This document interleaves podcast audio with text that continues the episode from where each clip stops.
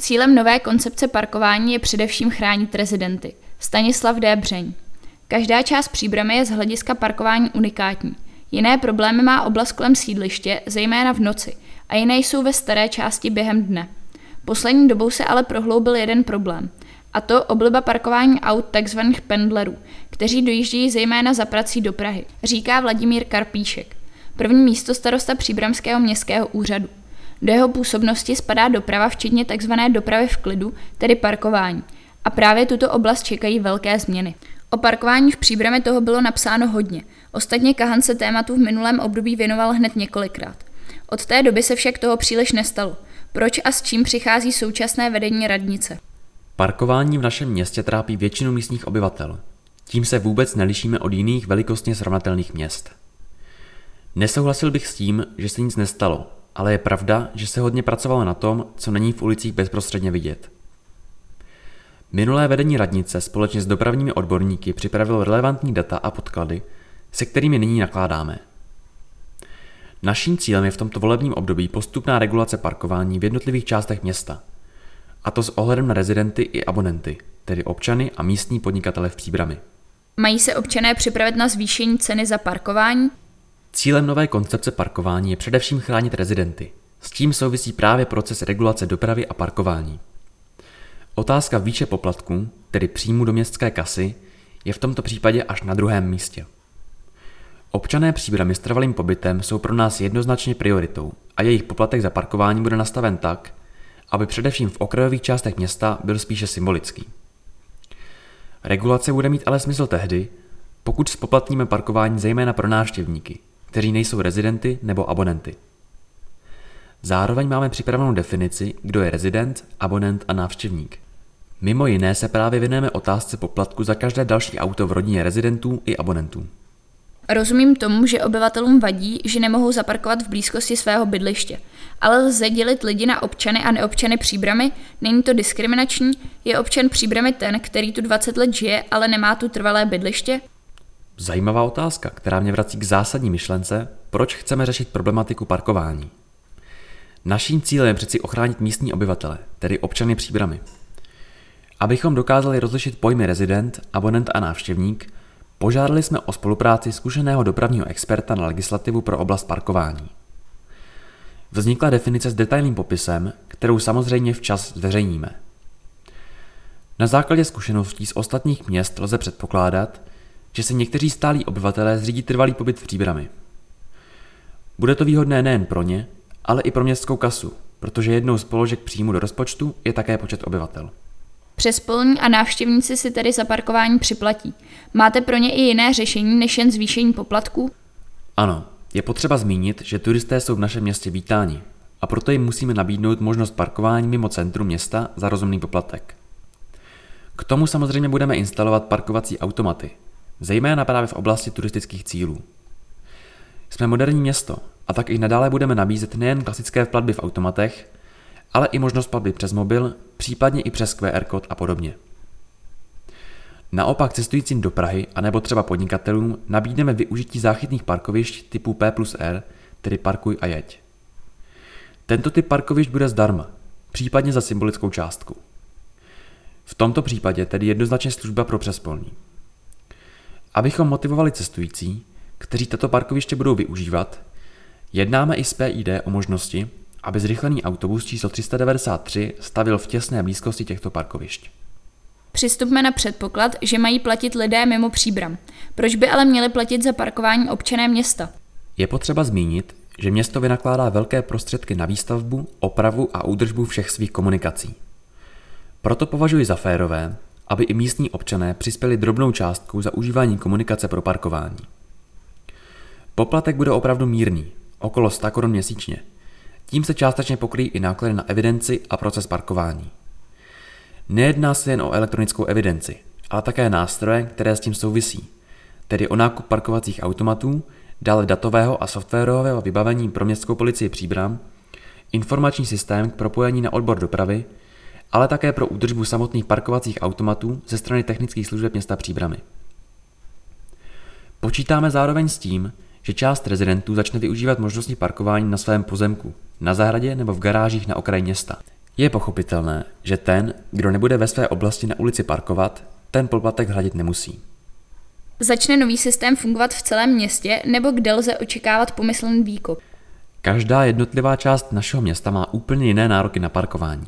Poslední dobou se ale prohloubil jeden problém, a to obliba parkování aut tzv. pendlerů, kteří dojíždí zejména za prací do Prahy. Například poté, kdy majitel spoplatnil své parkoviště v areálu Kostky příbram u Spartaku, parkují auta všude možně v okolí a způsobují nečekané problémy místním obyvatelům. Množí se stížnosti od zákazníků, kteří by si rádi nakoupili v místním obchodě, ale přes den jednoduše nemají kde zaparkovat.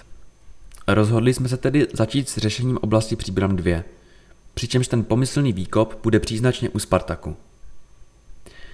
Po spoplatnění zdejšího parkoviště očekáváme zhoršení situace v okolních ulicích.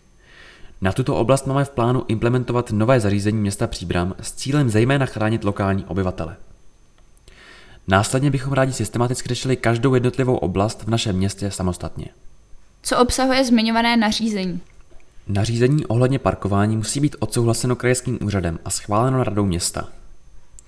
V podstatě rozšiřujeme již stávající nařízení o novou oblast, které určuje podmínky a pravidla, například části zaparkování a provozní dobu. Tedy územ kolem Spartaku je určitým pilotním projektem? Rozhodli jsme se, a to je rozdíl oproti předchozím úvahám, že nový systém raději otestujeme v určité části příbramy. Zkušenosti od jinut říkají, že je lépe každou část města řešit samostatně a nové oblasti zón zavádět postupně. Doprava a parkování jsou dynamické. To znamená, že když v určité lokalitě zavedete nějaké opatření, část aut se logicky přelije jinam. S tím musíme počítat, ale zároveň nechceme zavést komplexní systém a až potom zjišťovat, jaké jsou jeho nedostatky. Při takto velké změně prostě vše nedomyslíte. Vždy se objeví odchylky od záměru.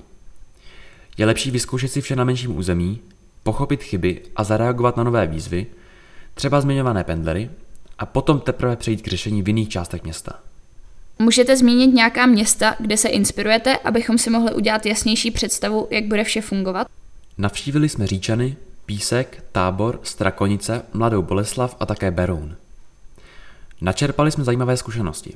Projednávali jsme nejen parkování, ale také následnou kontrolu jak ve spolupráci s městskou policií, tak i možnost sdíleného monitorovacího auta. Nejdále jsou v tomto směru v Mladé Boleslavi, kde má město svoji vlastní společnost. Čítá sedm zaměstnanců a stará se jen o parkování. Celý proces nastartovali před 15 lety a stále ho zdokonalují. Ještě bych se vrátil k té úvodní otázce. Proč vše trvalo tak dlouho? Už jsem naznačil, že hodně věcí je třeba připravit projektově. A připouštím, že jsme novou koncepci trochu zbrzdili. Mezitím se totiž podařilo dotáhnout související věci. Ke konci roku 2023 více zaintegrujeme MHD do systému pražské integrované dopravy. Otevřeli jsme velké parkoviště na Flusárně, odkud jsou v pěším dosahu nové zastávky u Nováku. Po dobu opravy školní ulice zde stavila pražská linka 393, což se osvědčilo a v současné době jednáme s dopravcem, aby tomu tak bylo i v budoucnu. Dále byla otevřena menší parkoviště v Březnické a Milínské. Zároveň začala výstavba velkokapacitního parkovacího domu u autobusového nádraží, který významně pomůže parkování v centru. Dům by měl být zprovozněn na začátku příštího roku. Tyto prvky jsou součástí větší mozaiky a tato skládačka začne ukazovat jasné kontury právě na konci tohoto a začátku příštího roku. Dávalo smysl počkat. A kdy tedy vše začne? Co nejdříve, ale samotný proces je velice náročný. Je nutné získat různá povolení, na kterých systematicky pracujeme. Která to jsou? Například dopravně inženýrská opatření, povolení policie České republiky, musíme nakoupit a nainstalovat dopravní značky, parkovací automaty a zejména aktualizovat přenos dat pro městskou policii Příbram. Naší koncepci musíme nejdříve představit dopravní komisi a následně radním města. Ale abych byl konkrétní, předpokládám, že v průběhu října letošního roku spoplatníme parkoviště na Spartaku a do konce roku uvedeme v život zcela novou zónu v okolí Spartaku s pokrytím většiny oblasti Příbram 2. Zcela logicky nám vznikne nový problém na Nové hospodě a v centru, kde bude platit nařízení města za současných podmínek a na stejném území. Proto další etapa bude směřovat právě tam. Ze zkušeností jiných měst, která jsme navštívili, předpokládám, že celý proces parkování je zvládnutelný do dvou let.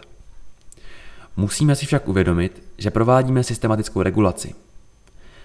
Vycházíme ze skutečnosti, že v době dřívější výstavby měla většina domácností maximálně jedno auto. Dnes je běžné, že naopak většina domácností má auta dvě, pokud počítáme i vozy služební.